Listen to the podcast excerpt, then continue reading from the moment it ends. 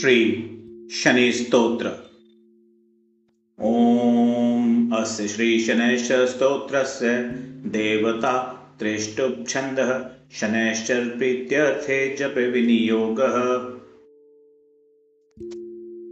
कोणान्तको रौद्रयमोऽथ बभू कृष्णशनि पिङ्गलमन्दसौरी नित्यं स्मृतो यो हरते च पीडां।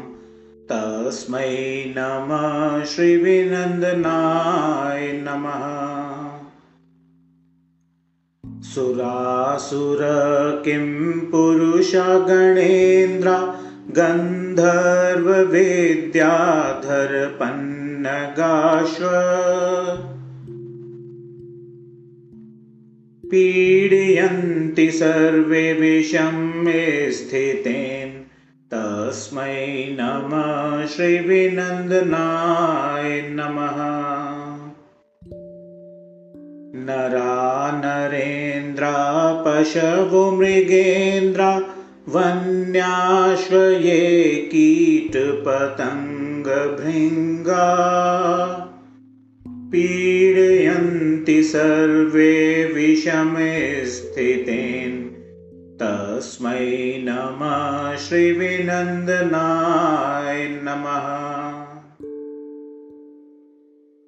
देशाशदुर्गाणि वनानि यत्र सेनानिवेशापुरपतनाति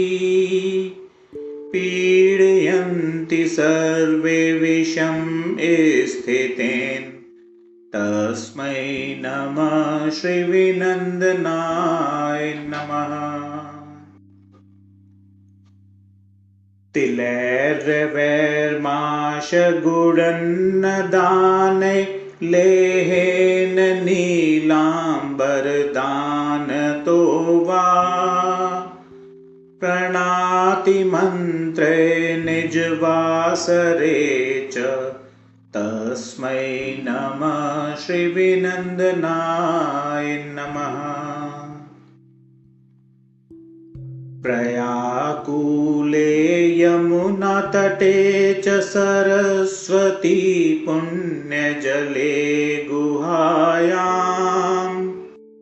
यो योगिनां ध्यानगतोऽपिं सूक्ष्मतस्मै नमः श्रीविनन्दनाय नमः। अन्यप्रदेशात् स्वगृहं प्रविष्ट तदीयवारे स नरसुखी स्यात्। गृहाद्गतो यो न पुनः प्रयाति तस्मै नमः श्रीविनन्दनाय नमः। षष्टास्यं भूर्भुवनतरस्य त्राता हरे संहर्ते पिनाकी एकत्रिधारेज्ञजुषाममूर्ति तस्मै नमः श्रीविनन्दनाय नमः। शन्यष्टकं यप्रयतः प्रभाते नित्यं सुपुत्रै पशुबान्धवैश्व पठे च सौख्यं भुवि भोगयुक्तं प्राप्नोति निर्वाणपदं परं स। कोणस्थपिङ्गलो बभ्र कृष्णारौद्रान्तको यमः सौरेशनैश्चरुमन्दः।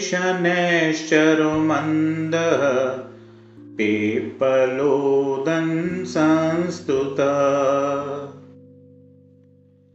एतानि दशनामानि प्रातरुत्तापय पठेत् शनैश्चर्कृता पीडा न कदाचिद् भविष्यति।